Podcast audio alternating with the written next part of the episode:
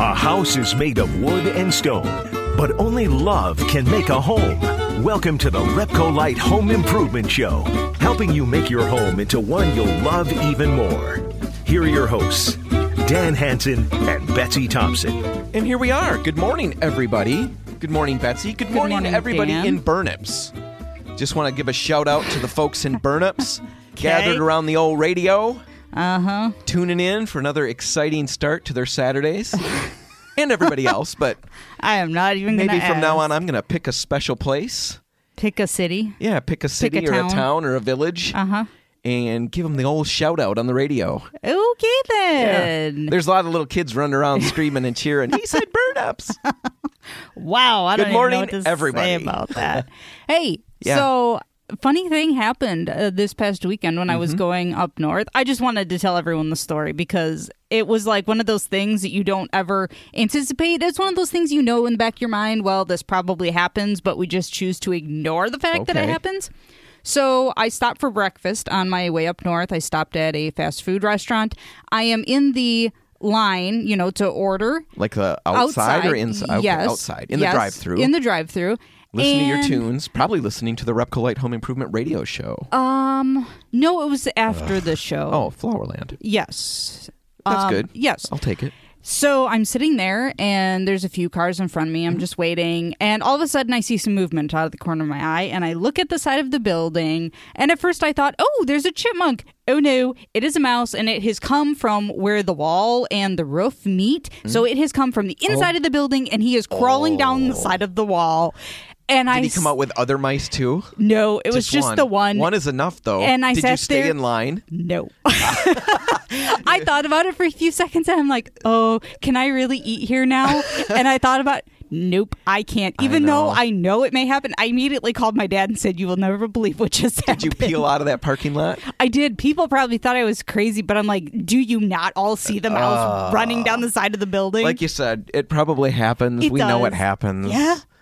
Oh. But anytime I hear fast food stories or restaurant stories, Yeah. you know, in fact, Uh-huh. I try to not ever talk to people who work in restaurants Right. about their stories. Yeah. Because what I don't know is better for me. Yep. Well, that's a good story. I'm Yeah. glad you didn't eat there. Yeah, me too. So what are, what are we going to talk about today, other than Um, that? Well, we are gonna was dig that in. it? That's all we got. No, we We're gonna just listen to tunes stuff. for the rest of the time.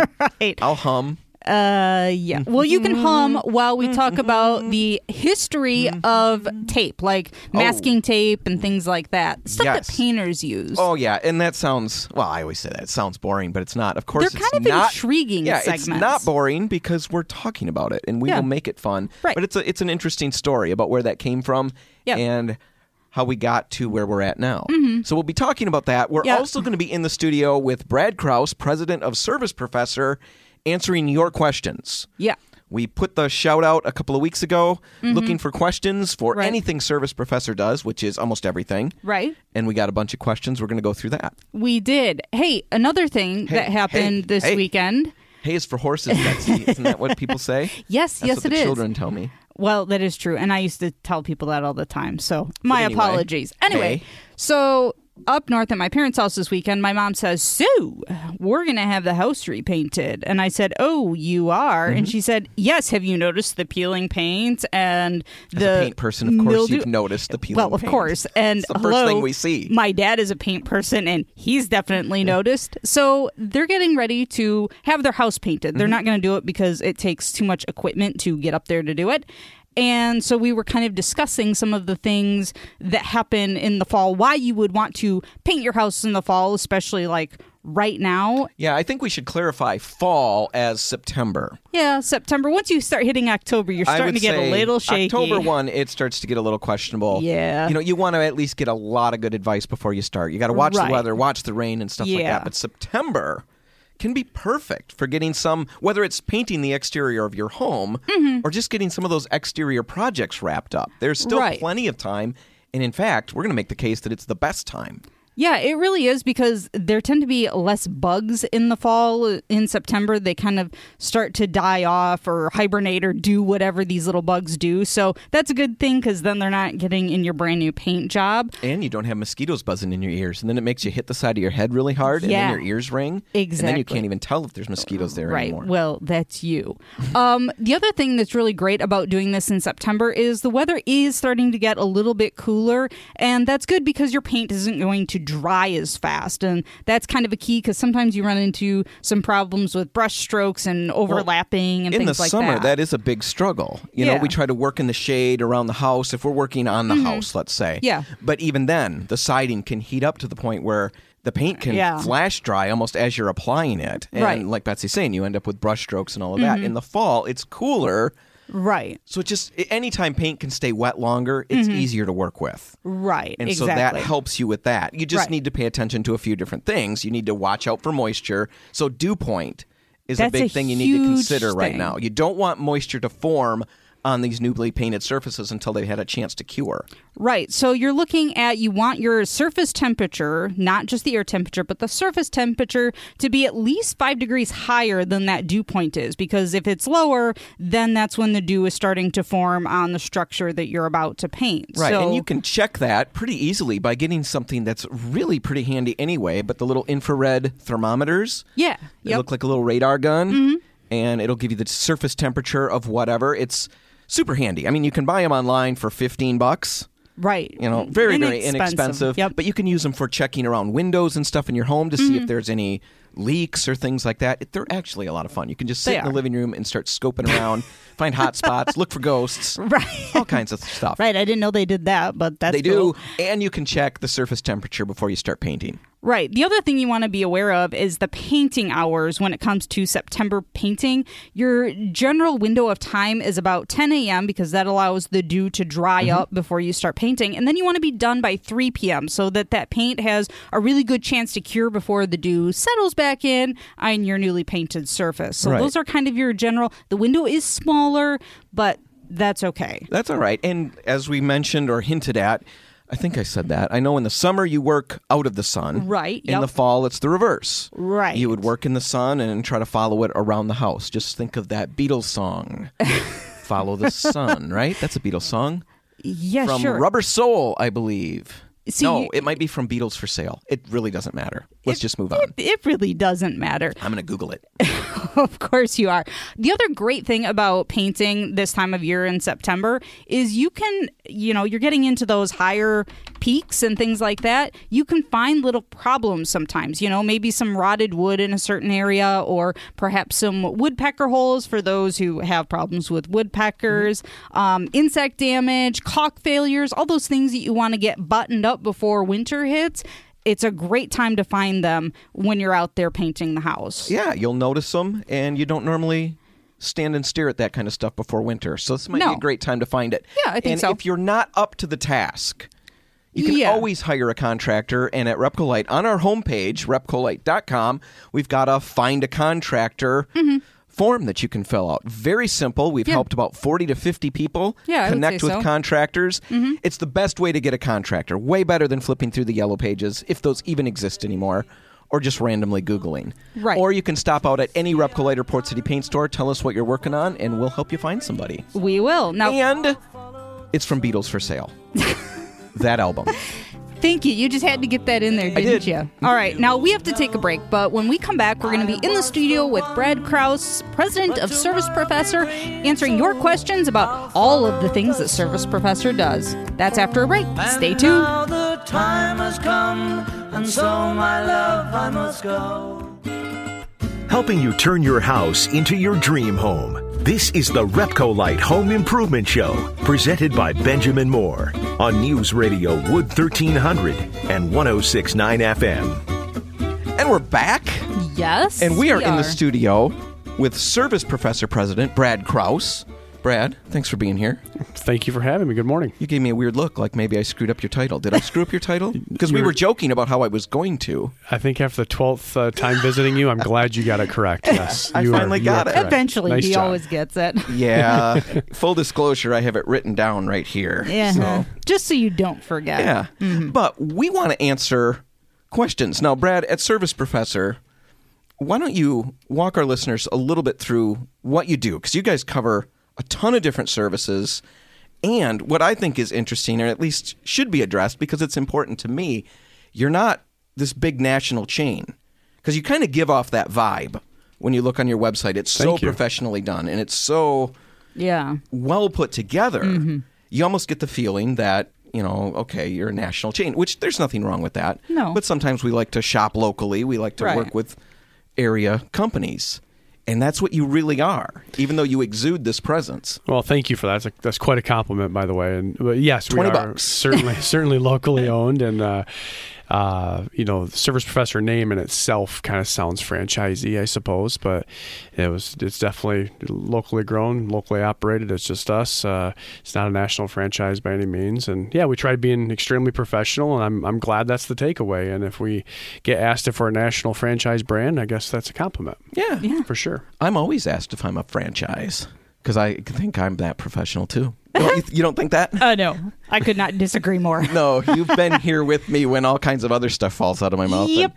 It's not always brilliant. Yes. But Brad, let's talk a little bit before we get to the questions about what you guys do because you do electrical Correct. and you have an entire team that specializes in electrical, right? You're not a group of handymen that just kind of can do everything. Correct. Yeah, the state of Michigan just simply doesn't allow that to take place. So the The government gets involved. Well, we're one of the most regulated states of the union, really, on licensure. So, um, yeah, electrician has to do electrical work, and plumbers have to do plumbing work, and HVAC technicians have to do HVAC work. Really, the only thing that crosses over between two departments is is gas work. So, um, gas piping in a home can, in theory, fall under the plumbing umbrella or the HVAC umbrella, but that's really the only crossing. And of course, we do duct cleaning, and sewer is an arm of the plumbing department. Um, I never would have thought of sewer as an arm. If I was thinking of a body part. well, anyway, that's a back branch. to that. Yeah. Let's use plumbing terms. It's a branch of uh, the plumbing department. that makes Right. sense. I Yeah. like I like arm. I just I would have gone with something else, which is probably why I'm not quite as professional. Uh-huh. But what we've got here are a bunch of questions, and this is kind of fun because the questions are all over the map. Mm-hmm. You put this on your Facebook page a couple of weeks ago, right? That all, you're all gonna- over all of our social media. Correct. Right. Whenever anybody is on the Repcolite Home Improvement Show, they shout it from the rooftops because this is the big time. right, We're here. Betsy? We've made it. Yeah, this is good. Thank You've you. Have made it. Welcome to the show, Brad. Yeah, yeah, I'm here. Anyway, and you gathered questions from your, I guess, Facebook fans, right? That's what they're called. Followers. Uh, I get followers. confused with all the terms. Followers, yes. Anyway, people on Facebook. And we're going to just walk through those because, just like anything else, if there's one person with this question, there's going to be a bunch of other people Oh, who yeah. just didn't, you know, Right. get involved and ask it. So let's start with should we just randomly choose, Betsy? Sure. Why don't you randomly pick one? I have prattled on and on for a while. Well, you were just talking about I was. ducks. D U C T S, not D U C K. Brad was. Yes.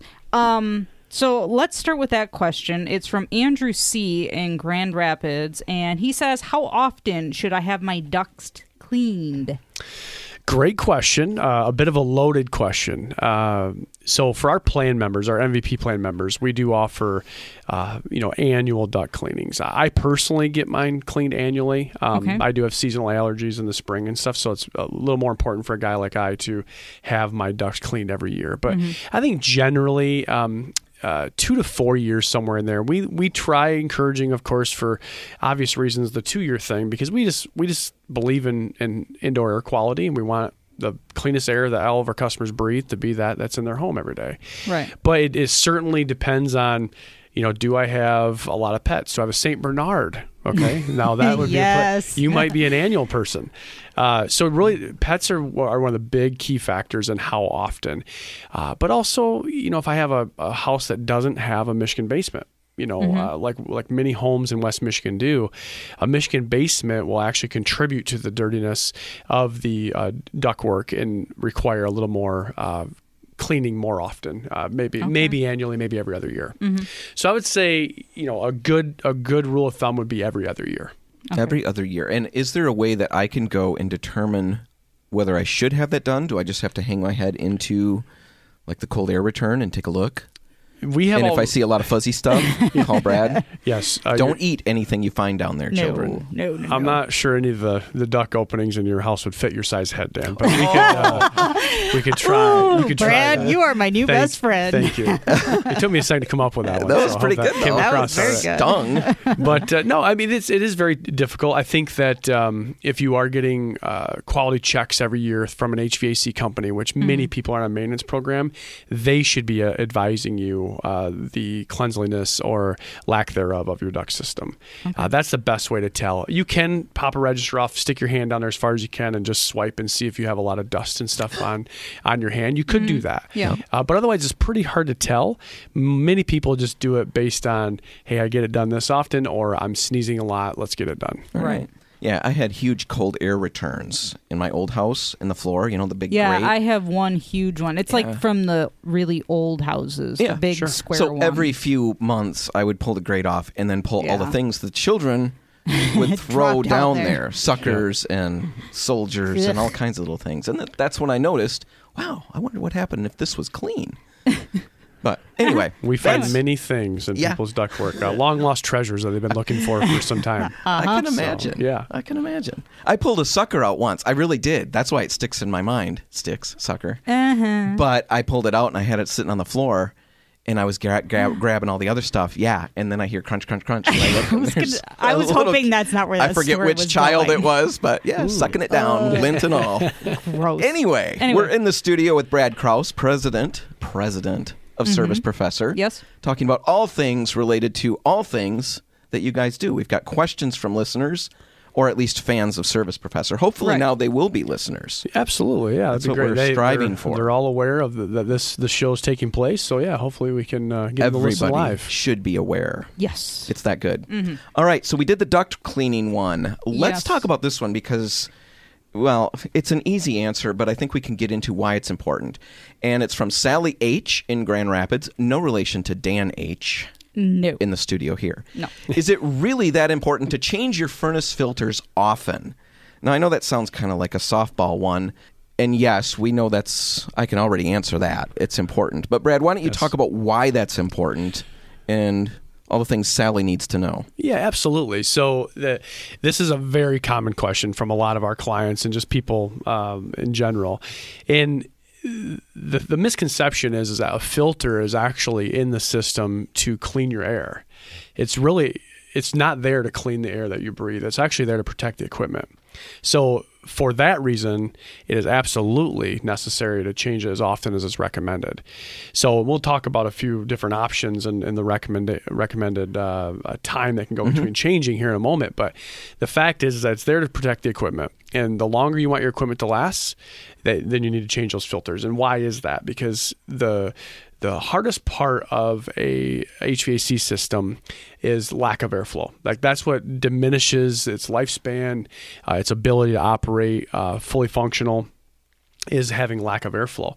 Well, when a uh, air filter gets blocked because of debris, therefore less airflow is moving past and going through that furnace. All right, so everything has to work harder, and it, it creates what's called static pressure when the airflow is blocked off. So for that reason alone, you need to change the filters regularly, just to to to protect your equipment so it lasts as long as it's intended to. All right. Okay, now what does Well- regularly look like? That's a very good question, Betsy. Shall we carry that over? Yeah, Brad, can you stay with us over the break so we can answer that question? Absolutely. Perfect. We'll be back in the studio with Brad Kraus, president of Service Professor, after a break. And all around Repcolite Home Improvement Show fanboy, right, Brad? That's You're wearing me. the gear. Number one fan. Oh, Exactly. good Brought grief. my foam finger today. right. We'll be back after a break. Stay tuned. Oh, I want a foam finger. The first finger.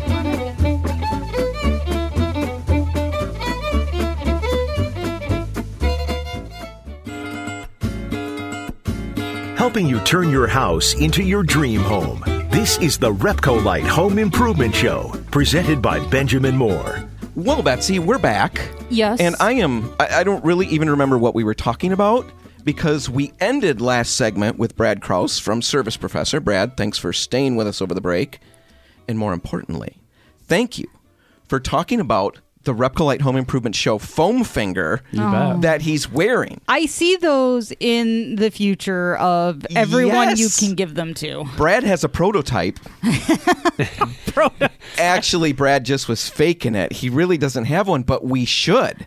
And now my brain is spinning in a, in a course hundred different directions. Uh-huh. Anyway, I just think that's funny. Right. Repcolite swag, foam fingers. Yeah, you talk about that. We're number one. Uh-huh. Anyway, we were talking with Brad about just a number of questions that he's received on the Service Professor Facebook page in anticipation Mm-hmm. of this appearance on the Repcolite Home Improvement Show. Right.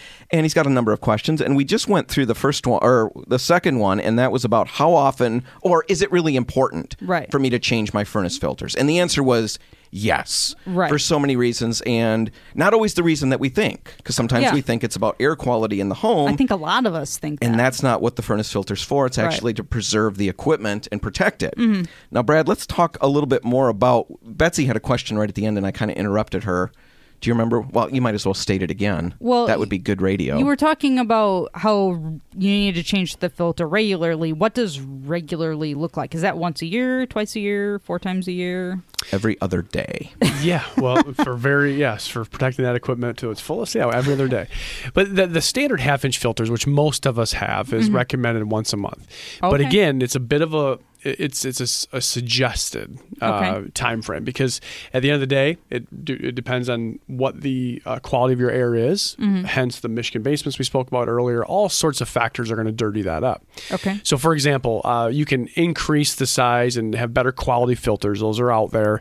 Uh, the MR16s, which are going to be the, the the fatter filters, are Yeah. almost four or five inches thicker. So, and I have one of those in my home, and um, those they state that you can go six to twelve months without replacing those. I choose, and I believe because of uh, my allergy issues, I I change it about every two to three months. Okay. Uh, so, you know, it just depends on what you're trying to accomplish. You Right. can actually move it up because even though it's not intended to filter the air, it does help with that a Mm-hmm. little bit. But there are absolute other measures that will assist in taking care of the quality of the air, actually, uh, that will supersede the filtration. So this isn't a question from a listener or from a Facebook fan, but I guess I'm just curious. I've wondered before. My furnace in the house that I'm in now has a slot for one of those bigger air filters that you're talking about, the four or five inch. You know, can I put a littler one in there, or is that I I, I never would, but sometimes there's forty dollars or there's two dollars and forty cents. Correct. and that's that's a that plays a factor, right? So well, for somebody like me, Yeah. Well, if the if the yeah. uh, if the slot is is too large, Yep. okay, and you put a half inch filter in there, obviously more air is going to go around the filter, especially after it becomes dirty, because now that air is going to block. It's like air hitting a wall; it wants to go around the wall. Yep. So you, you certainly should be putting in the correct filter for the cavity. That's That makes sense. Absolutely. I had an issue where the filter, I think my um, the condenser unit inside for my air conditioner in my furnace, mm-hmm. the coils froze up, and it was in the end troubleshooting the whole thing. It was my air filter was completely blocked. So it was back to what you were talking about. I wasn't getting the airflow, and that caused problems down the line. And at that particular time when I discovered what was going on, it was late at night. The only thing I had was one of those thinner ones, and I put that in temporarily. temporarily. I'm But sure I changed did it the next day. The very next day. Good. But I did wonder, hmm, am I going to hear this loud? Wow! Now the furnace is shot, and the air conditioner too. And you're speaking of your your air conditioner uh, coil Coil inside, yeah, right? yeah. And that that's another byproduct of not having sufficient airflow. And other ones are, I mean, the the furnaces are made with a safety switch, so it recognizes when there's not enough airflow and will shut it down. Because then in the furnace or the heating mode, your heat exchanger can't cool down. There's the airflow helps assist the operation of that fully to the, to the extent that a normal consumer has no idea, and that's why they don't find the importance in changing those often. I set a calendar reminder, or excuse me, a, a, a phone reminder on my phone every month to check it. So even though I change it every two, three months, I go look at it because I know how important doing what I do in my business. I, I make sure that you know that thing is is breathing free, if you will. Right. It's just one of those things that sometimes seems like it's a manufactured maintenance step for us to do. Mm-hmm. But yeah, when you explain it the way you did, and I think we talked about that once before about even um, heating elements cracking because there's not a, the correct airflow, right? That's a possibility. Exactly right. And then you have to hot condemn the unit, and condemn is never a positive No. word. and that's that's something that we have uh, legality against, and we have to because that means carbon monoxide Mm-hmm. um, will leave you know in your home. Now, I want to correct myself for all the listeners, especially all of my technicians, my HVAC technicians specifically that are probably listening, because I'm an electrician by craft, as you know, Dan. Okay, Yeah. so Right. I, I try real hard in the HVAC world. It's a MERV 16, and I think I said MR, and my brain's been racking ever since I stated that. So Oh, MERV 16 filter. That's right. Merv MERV 16. I don't need to hear MR all that 16 at the sounds like next some kind of. Yeah. Seems sounds like, It's like- some it's like- secret agent or Yeah. something. Yeah, it sounds like a gun. It's uh, no, MERV 16. MERV Right. 16. My fault. Awesome. Hey, Brad, I do have one quick question as Yes. long as you're talking about furnaces. My grandma got a new furnace, and I had just put in Yes, for her yeah. old furnace a, a programmable thermostat because Yep. she traditionally had the old dial kind, you know, the big knob Mm-hmm. It's like on the cracking wall. a safe, those ones. yes. So I had just put in this, you know, new one probably a year before she got this new furnace. And the furnace guy came and said, Oh, I have to put in a brand new thermostat to go with your new furnace. Sure. Is that really a thing? I mean, why do you have to get it? Since the other one was brand new, why did she have to get a new one? Yeah, so uh, s- sometimes uh, the thermostat is specific to the equipment, so you Oh, absolutely okay. do have to to get Okay. the central air and the furnace uh, to communicate, or Mm-hmm. Depending on the amount of wires, the, the number of pairs of wires that the thermostat wire has in it, you have to have a certain thermostat. So there is Oh, okay. partially that, but no doubt also oftentimes we we make our customers aware of the new technologies that are available and and just the convenience of being able to control your thermostat on your phone and different things of that nature. Um, She's And- 84. She doesn't have a smartphone. well, okay, so we can start there. So that, but now, so if she still wanted to program the thermostat, uh, or he programmed it for her, Mm-hmm. Yeah. Still going to save her energy and different things of that nature, Okay. even though she's not controlling it off a mobile device. Okay. Yeah, but you know what? You know, being the great granddaughter that you are, it Uh-huh. could be on your device, and you could control it for her. I wondered about that. Absolutely. Because she doesn't like to run that air conditioner, so I could just pop Yeah. it on and be like, guess what? yeah, there you go. We're going to have Brad back to talk about smart thermostats Yeah. because I've been wondering about those a lot. Mm-hmm. But we've got time for one more of these questions, Betsy. Five or six. Which one do you think? I'm thinking I really, well, five or six or number four. The number four one was Okay, really good. Go for it. Okay, so this one is from Stephen P. in Grand Rapids, and he says Do home inspectors do a full sewer evaluation before a home sale? That's a good one because they inspect everything else. That is a good one. Um, and the answer to that is no. Uh, to to my knowledge, I do not believe they do because it takes quite uh, uh, an extensive uh, tool collection to do those correctly, if you will, and, they're, and it's rather expensive. So the the cameras and stuff to actually scope a sewer is rather expensive. So I don't believe that they do. They do a general uh, synopsis of the home, and they do a great job at it. And Okay. most of these guys are former builders. They usually have their builder's license, typically, from my experience. So you know they know enough to to look at the electrical and know uh, some of the dangers, if you will, and what to look out for to give some some loose advice. And the same thing with heating and cooling and plumbing and drywall and shingles and all this stuff Right. around the home. Um, so they're kind of a, a jack of all trades, and that's not to diminish their abilities because they're extremely smart people. Um, but they're usually a master of the construction side of things, typically. So no, that that does not happen. And and uh, the nice thing though in the real estate market is a seller does have to disclose sewer problems legally. So if they know they've had issues with the sewer, because it's such an expensive repair, typically Right. they have to disclose that in the seller's agreement. So at least if as a buyer you would be aware Right. of something, it should it should be noted, and then you could actually have your own inspection done by a, a company like ours or another company that does sewer evaluations. What do sewer evaluations run? If someone is looking at a house and it's kind of shaky, maybe maybe it will have to be redone. How Yeah. much does something like that cost? So we actually have uh, we have a special that we call our 99 anytime special in our sewer department. So we will actually clear an opening if it truly is clogged, which in this case it may not be clogged, but there's concerns. Mm-hmm. Right. So at that point we would just send our, our camera specialist out with the camera, puts the camera down there, and uh, you get to look at the monitor and watch it with them. He- Mm-hmm. you Oh, know, they and let me it. tell you, you're going to want to pop some popcorn because, this is It's an going to be a show. good time. That's right. yeah. well, I think ninety nine dollars is a pretty you know good investment if you're And you gonna get to watch the show. I mean, to watch really. the show. Have you ever done that? No, Don't mock it till you've done it. I've done it. I, I remember us having that segment. It is Yeah. really interesting. Do your technicians bring popcorn for this? Uh, Nobody wants to eat anything I'm after that. pretty sure they don't they don't eat uh, uh, immediately after. So.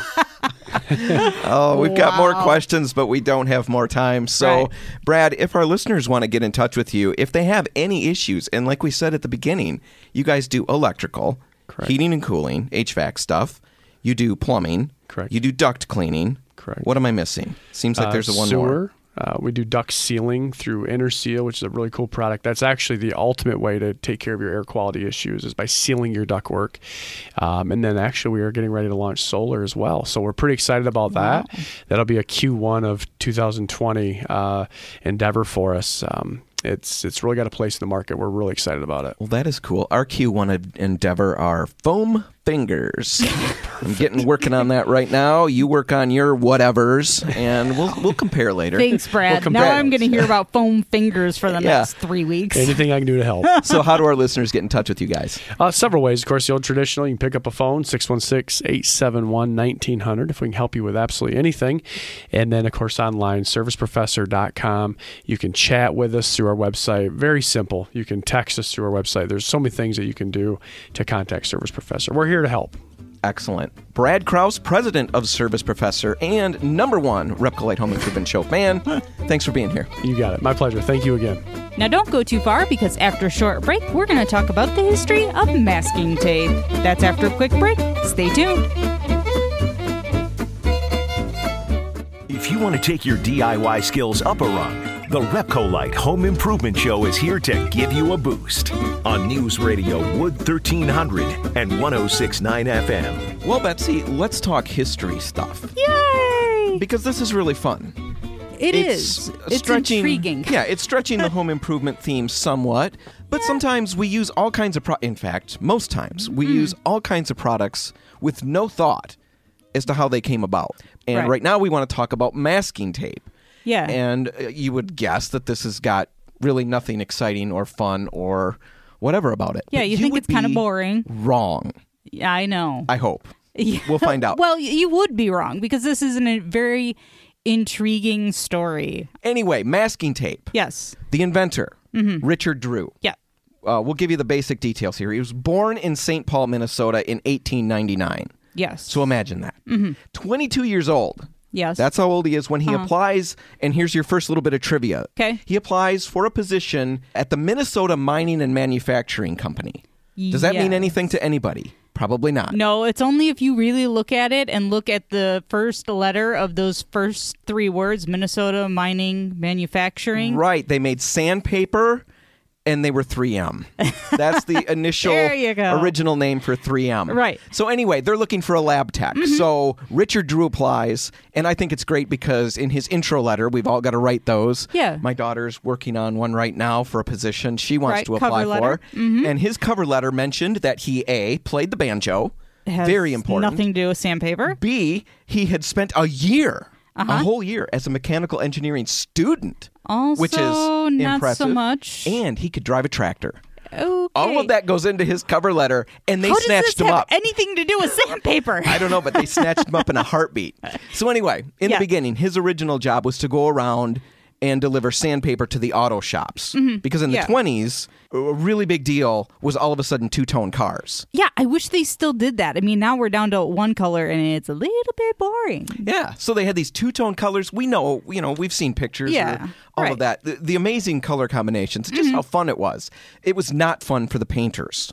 Well, no, think about it now. You're painting something and you're trying to do two colors and you have to mask off the half that you don't want to be the color that you're about to put on and then Right. flip it later and Yeah. yeah, that is a royal paint. They had to mask it off and get these sharp lines, and the problem was nobody really knew how to do that very well. So they were using like newspaper with different glues on it. So they'd actually Right. glue the paper to parts of the car. Seems problematic. Butcher paper, or they'd use medical adhesive. Yeah. you know that tape Yeah. and stuff. And really, what it boiled down to is none of it worked really well. It was a sticky mess to remove. Sometimes, most times, it would damage the paint job. yeah, it's pulling your brand new paint job Yeah, off. Yeah, we've all been there. Yep. We've been there now with advanced technology. Imagine what it was like in the beginning. Right. So anyway, back to uh-huh. this guy Richard Drew. He's Yeah. at a an auto shop mm-hmm. and he's delivering some new uh, waterproof sandpaper that Okay, 3M wants yeah. to test Yeah. in this shop. Uh-huh. And as he's there, he hears what, according to his own words, where he hears the choicest profanity he's ever known. We're gonna guess at what that may have been. Yeah, I'm pretty 20 sure it was shucks right. and said really loud. Uh-huh. But anyway, he hears this terrible profanity, and it turns out he's there right as a painter completely Yep. destroys a paint job on a car, Right. Removing the uh, masking paper that he was using. Right. So Richard Drew, yeah. at that point, steps in, and you can, you know, cue the music. The spotlight comes down, and he says, "Sir." I will fix your problem. I'm on Of course it. he does. And the guy says, "Who are you?" And then he probably uses other profanities. Of course. But Richard Drew leaves with the plan to come up with a solution for this, which is really crazy because what he had no real experience that No, he's a us mechanical engineer. He knows how to play the banjo and drive a tractor. How does that help you make it right. adhesive for Apparently, cars? He's going to put all of those skills together Yeah. and get there. The It's thing that he had, Betsy, was optimism. Well, that the is true. optimism of youth. I Yeah. remember when I used to have that. Right. It's replaced by the pessimism of age. Yeah, well, it happens to the best of us. Anyway, so he leaves all excited. Yep. And with a, with a plan. Yeah. And he goes to work. And it takes about a couple of years to try to develop something. He Mm-hmm. Right. starts with the adhesive that was used in the sandpaper. Well, So- that makes sense. Yep, yeah. Mm-hmm. he starts with that and starts testing all kinds of different things. There's all kinds of different components that he tries. Right. And in the end, he settles on something. But what I want you to think about is just the, the, the mountain that he was climbing. We think of it as masking tape. Right. But think about the obstacles he had to overcome. Well, yeah, it's got to be strong enough to hold on there so Mm-hmm. it doesn't just fall off. It has to be easy to remove, which is the biggest problem for well, these right there, painters you've got right now. opposite. Right, angles there. exactly. Well, and you don't want it to stick to itself on the roll where you can't peel it off and suddenly you just have a mess on the roll. Right. So he's got all of those things to work through with no real experience except the tractor and the banjo thing. Right. In the end, he goes to work and, of course, he finds something. But what's interesting, uh, uh, another interesting part of this whole thing is that along the way, a company exec named William McKnight. William McKnight. That's fun to say. anyway, he finds Drew working on this, Richard Drew working on this, and tells him, stop. Go back to your regular job. Right. Stop wasting time on your own little project here. Right. Well, You're Drew does- wasting company yeah, time. Drew doesn't listen to him. Good yeah, thing. kind of. He he does a little bit, but then he goes right, Right. back to it, and Right. just basically, kind of around this guy's back, Mm-hmm. develops masking tape and comes up with a formula using uh, cabinet glue, Mm-hmm. crepe paper, and glycerin. Yeah. And what's really kind of fun is that he creates the first prototype of his tape, or the one that he wants to get tested. Mm-hmm. Right. And here's one more last little bit of trivia here. He brings it to the auto shop, and it's got adhesive on just the edges. It's not like the yeah. tape that we know today that's fully Right. adhesive, just the strips on the edges. Okay. And he gives it to the painter, probably Probably the same profanity guy. slinging yeah. painter. And the guy uses it, it falls off the car, and he throws it back at Drew and tells him to take it back to his stingy Scotch bosses and develop something that actually will stick. Scotch bosses, Yeah, Scotch Well, tape. the Scotch, the whole idea, it's a stereotype that they were stingy. Right. We're not endorsing no. said stereotype. No, we're simply reporting Right. on how things were. Yeah. But anyway, they 3M took that, Drew took that, and said, you know what, that'll work. And so they developed that as a brand, Mm-hmm. fixed the adhesive issue, Right? and the rest is history. And, and not long history. after that, they developed uh, transparent tape. That came out right during the Depression, and all of a sudden, people are using it to fix their clothing because they have to make things last longer. Yes, it was put used it for on their everything. eggs. It was used to fix cracked eggs. Yeah. They used it for everything because it was Uh-huh. cheaper. And now it's a common household item. Right, and look at all the different tape that that we have right now. For Right. every situation, there's a, Yeah. a specialty tape. There well, is. not every, but there's a lot of specialty tape. Yeah. and they're still giving you razor sharp lines. Yeah. All of that thanks to a man named Richard Drew, banjo player from Minnesota. Right. And that's all the time we've got, Betsy. That's it. It is. If you want to hear this one again, you can hear it online at repcolite.com. And when you're there, sign up for our email newsletter. It's right on the homepage. You'll get uh, one newsletter a month. This month is a $5 savings on any purchase, so you can pick up a roll of tape basically for free. Right, and remember, if you have any questions at all, you can stop out at any Repcolite or Port City Paints. We'll help you work through your fall paint projects and we'll help you get the right tape on the way. I'm Dan Hanson, And I'm Betsy Thompson. Remember, if you're about to lose your DIY sanity, we can help you fix that crazy. And we'll help you make sure that the next time your kids drop the eggs that the shipped shopper just brought, uh-huh. you've got the right tape on hand to get them fixed again. right, because right? that'll save save the day. That'll save the day and the money. Right. And Thanks so for listening.